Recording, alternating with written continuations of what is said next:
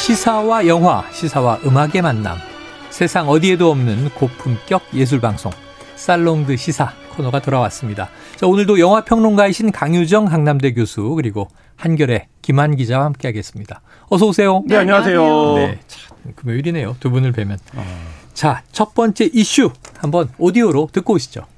22살 A씨는 병원비 부담이 커 아버지를 퇴원시켰습니다. 간병 7일 만인 5월 1일 A씨는 아버지의 간병을 포기하고 치료식과 물을 끊었습니다. A씨는 어버이날에 아버지가 숨진 것을 확인했습니다. 1심 재판부는 지난 8월 존속 살해 혐의로 A씨에게 징역 4년을 선고했고 어, 당연히 이제 그 청년으로서는 병원 2천만 원을 구할 수가 없었죠. 그래서 삼촌이 그 도움을 주셨고 삼촌도 나중에는 좀 생활에 어려움을 겪어서 더 이상 도움을 줄 수 없어 없는 상태가 됐고 나중에는 쌀까지 떨어져 가지고 삼촌한테 2만 원만 좀 빌려달라고 쌀 사 먹게 쌀 사 먹 쌀도 집에 다 떨어졌다 그런 문자 메시지까지 보냈고요. 네, 보도된 뉴스의 한 토막을 듣고 오신 건데요. 이른바 네. 간병살인. 네. 참 이게 안타까운 사건인데 네. 주목받고 있죠. 김한 기자님이 한번 전체적인 맥락을 소개해 주시죠. 네, 간병이 병이 걸린 사람을 간호하고 구한다라는 의미인데 그렇죠? 그 말 뒤에 살인이라는 말이 네. 역설적으로 붙는 모순적이에요. 네, 이 상황 자체가 지금 이제 우리 사회 어떤 단면이라고 생각이 되는데요. 21살 청년이었습니다. 근데 음. 아버지가 이제 뇌출혈로 쓰러지신 거예요. 네. 그래서 이제 병원에 가서 수술을 해야 되는데 당연히 이제 경제적으로 어 그걸 이제 극복할 힘은 없는 음. 상태였고 병원에서 던졌다는 질문이 저는 굉장히 충격적이었는데 네. 비싸지만 효과도 좋고 좀 살릴 수 있는 수술이 있고 네. 그렇지 않은 수술이 있다 아. 이렇게 제안을 했다는 아, 거예요. 그러면 이게 여력이 안 되면 어떻게 선택을 하란 말입니까? 그렇죠. 그러니까 바로 이제 그 부분부터 문제가 시작이 되는데 그래서 어쨌든 여차저차 수술을 했습니다. 수술비는 음.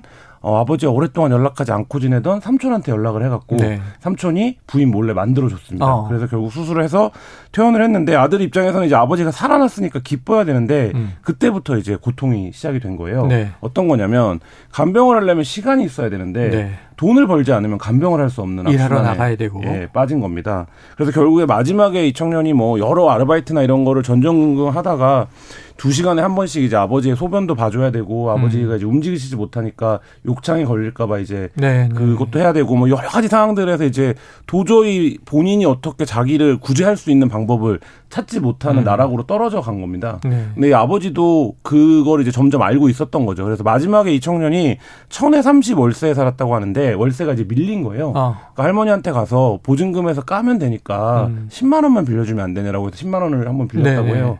그러고 나서 그 10만 원으로 버티다가 또 이제 삼촌한테 2만 원만 주면 안 되냐라고 해서 또 버티다가 아버지가 이제 그런 상황을 모두 알고 이제 누워 있지만 의식은 있었으니까 음. 알고 있는 아버지가 이제 내 방에 들어오지 말아라라고 이제 얘기를 아, 하죠. 그러니까 네. 이제 본인이 먼저 포기를 한 네, 거죠. 네. 그래서 이 아들도 결국엔 그 방에 들어가지 않고 아버지가 이제 그 방에서 숨지고 이 아들이 이 내용을 신고해서 이제 그 검거가 된 그런 사건입니다. 자, 그렇게 돼서 이제 항소심까지도 네. 된 거예요. 네. 판결의 내용과 그 판결이 내려진 이유 어떻게 됐습니까? 존속살해 혐의가 적용이 됐는데요. 네. 존속살해는 이제 가족 간에 뭐 네, 살해를 네, 했다라는 네. 혐의죠. 이 존속살해 굉장히 무거운 범죄입니다. 음. 중범죄이기 때문에 어, 최하 징역 7년입니다. 네. 근데 이 청년에게 이제 징역 4년이 선고가 됐다라는 건 음. 재판부도 어쨌든 나름의 사정을 감안해서 네. 감형을 해준 거예요. 그러니까 음. 절반까지는 감형을 해줄 예. 수 있거든요. 그러니까 해준 건데 이, 이 국선 변호인이 변론, 변론을 했는데 이 1심 내용이 알려지고 난 이후에 2심에서는 존속 살해가 아니라 유기치상을 적용해 달라라고 음. 이제 요구를 했는데 어, 법원 입장에서는 어쨌든 부자 간에 죽을 수 있었다는 의도 가 충분히 있었다고 아들도 이제 그렇게 진술을 했거든요. 네, 네. 죽을 걸 알고 있었다고. 근데 이제 그런 상황에서 이 이제 존속 살해가 아니라 유기치상을 적용하기 조금 어려웠던 것으로 보이고요. 음. 법리적 논리는요. 음. 그래서 결국엔 이제 징역 4년 2심에서 확정이 됐습니다. 자, 징역 4년 존속 살해, 간병 살인. 강 교수님이 어떻게 보셨어요, 이 사건?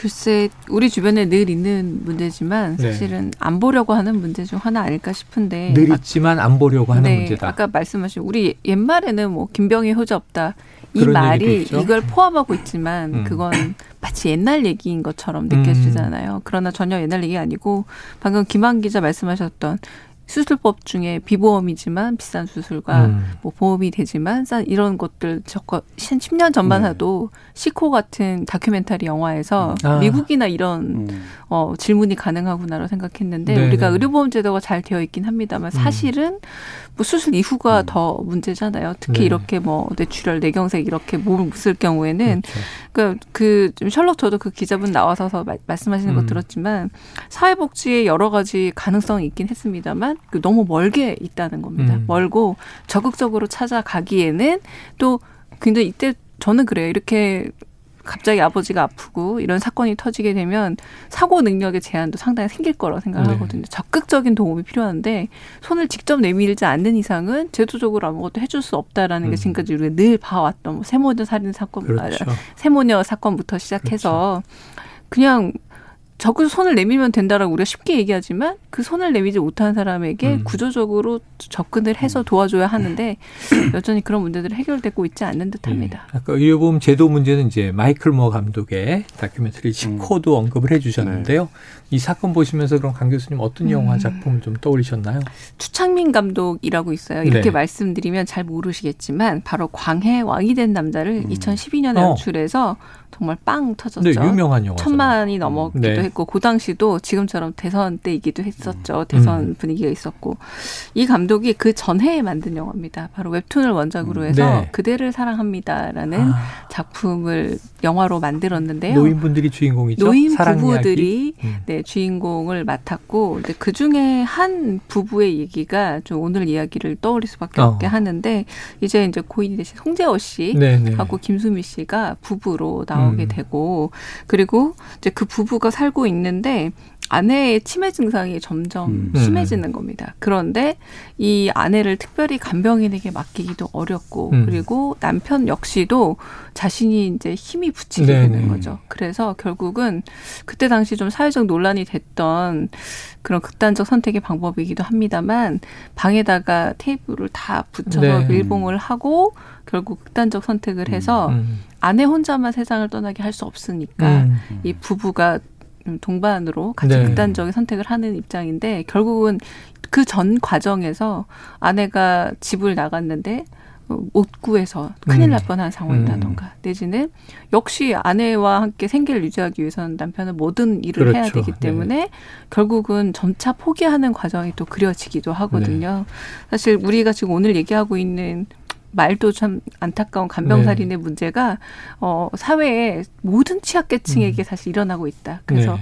이 노인 부부도 음. 그 취약계층 중 하나로 이 영화에서 이미 10여 년 전에 네. 다뤄진 바 있다라고 10여 년 전에 그대를 사랑합니다.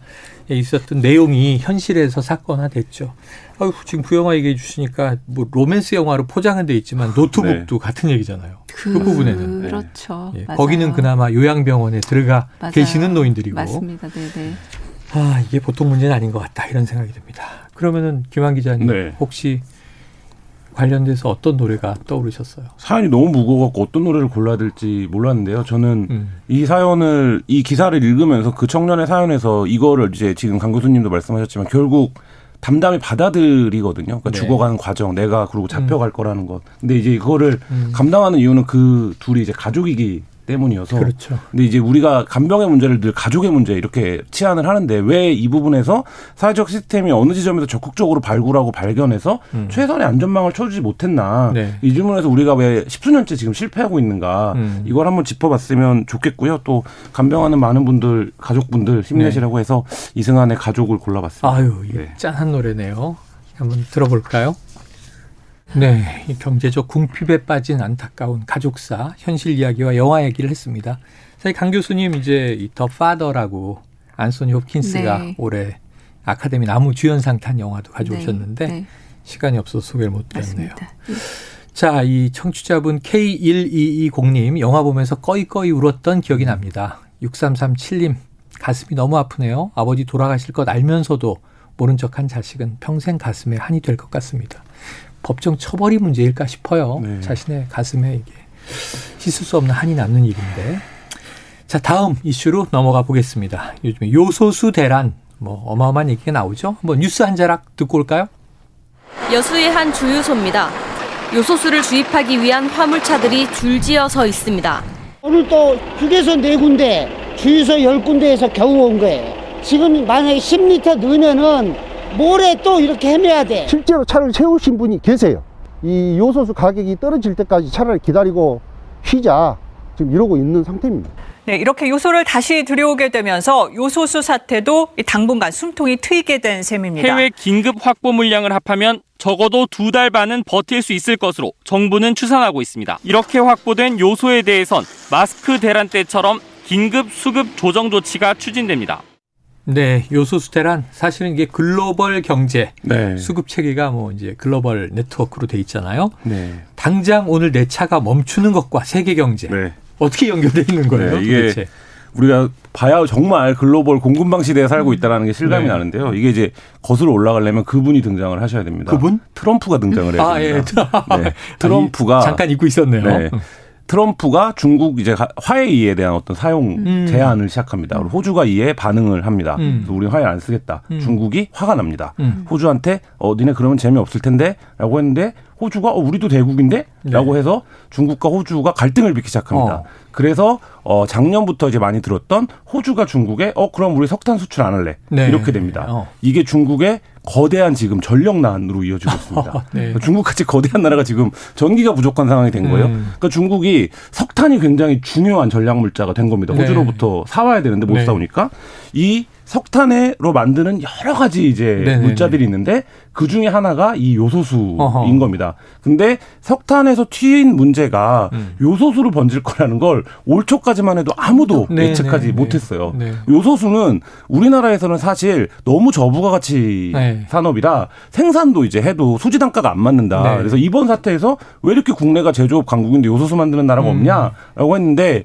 어떤 방식으로 만들어도 중국보다 싸게 만들 수가 없는 거예요. 이윤이 안 나요. 네, 90% 이상을 중국에서 수입을 해왔고 음. 2015년부터는 모든 디젤 차에 이 요소수 공급이 어째 사실상 의무화, 유럽에 수출을 하려면 의무화되어 음. 있는 상태라 이제 2015년 이후에 출시된 모든 차량은 요소수를 넣어야 네. 되는데 갑자기 이제 요소수가 뭐 그 전에는 10리터가 뭐 한 만 원 정도 했다라고 네. 해요. 근데 지금 2만 원대 로 올랐다 이런 기사가 났는데 그리고 한 2주 지나지 않아서 예. 요소수가 없다. 이렇게까지 지금 번져 있는 상황인 겁니다. 나비 효과에 나비 효과. 트럼프부터 이제 일단 네. 이야기를 시작해 주셨는데 네.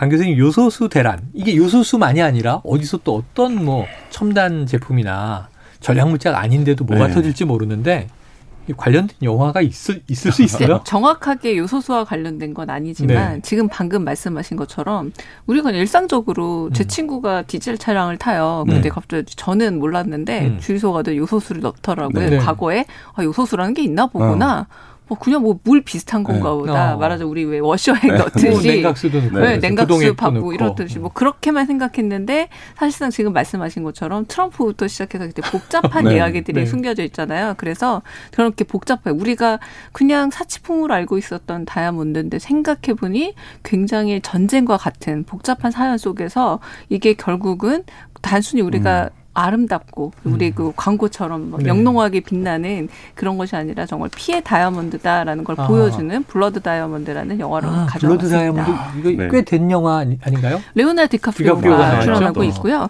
실제 지금 김한 기자님도 제가 이제 탐사 전문을 워낙 하시는 네네. 분들 알고 있는데 매디 보웬이라는 탐사 기자가 실제 기자가 등장하고 아. 있기도 음. 합니다. 그러니까 이런 숨겨진 맞습니다. 네, 음. 숨겨진 이야기들을 그렇게 탐사해서 알려주는데 기자 분 들이 원래 큰 역할을 네네. 하는데 많은 분들이 또 언론에서 아쉬움을 또 표현하는 것도 이런 음. 탐사 보도보다는 음. 너무 이렇게 정치적으로 어, 양분된 그렇지. 기사들에만 네네. 기자들이 많이 가 있으니까 아쉬워합니다만 이런 걸 보면 또 아, 세계에 이런 음. 비밀들이 알려주는 중요한 루트는 역시 용기 있는 예. 기사들이라는 생각이 들지만 원래는 이게 분쟁 다이아몬드라고 불렸대요. 어, 근데 블러드 피의. 네. 네, 그러니까 그냥 분쟁, 분쟁으로. 분쟁. 근데 이게 별로 체감이 안 되잖아요. 어. 그래서 이제 오히려 기자들이 저널리즘 용어로 좀 붙여준 준 겁니다. 어. 블러드 다이아몬드라고 해야만 이게 훨씬 더 네. 다이아몬드 자체가 네.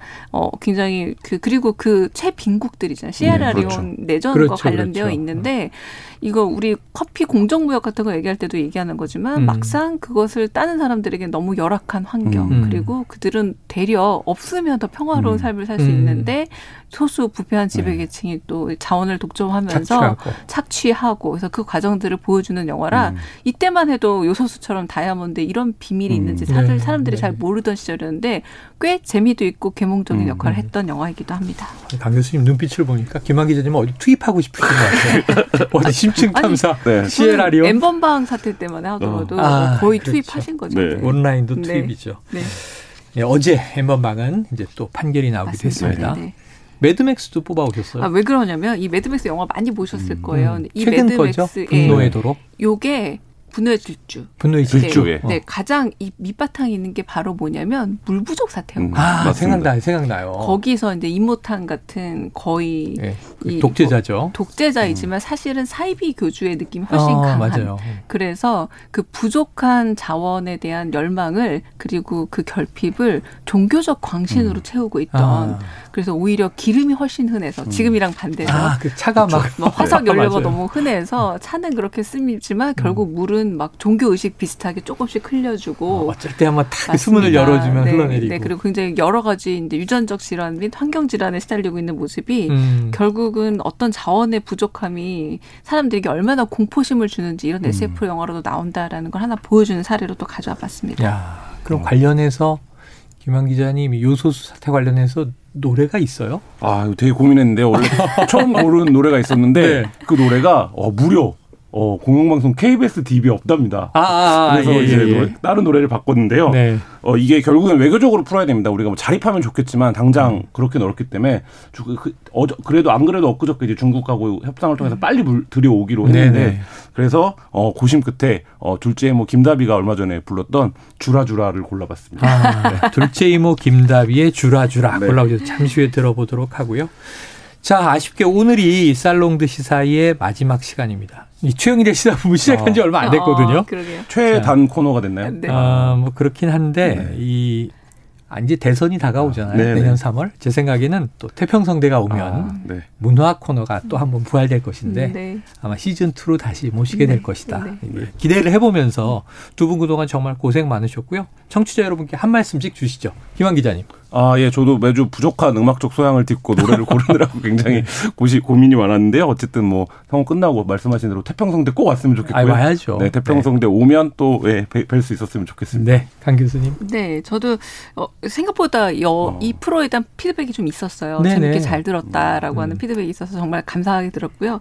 저는 김한 기자님의 늘 의외의 선곡이 너무 재밌었다. 아, 네. 그래서 이 선곡을 다시 한번 언젠가 한번 또 합을 맞춰서 아, 그럼요. 있었으면 합니다. 자, 언젠가 영화와 음악의 합을 다시 한번 기다려 보면서 지금까지 살롱드 시사 강유정 강남대 교수 그리고 한결의 김한 기자, 기자였고요.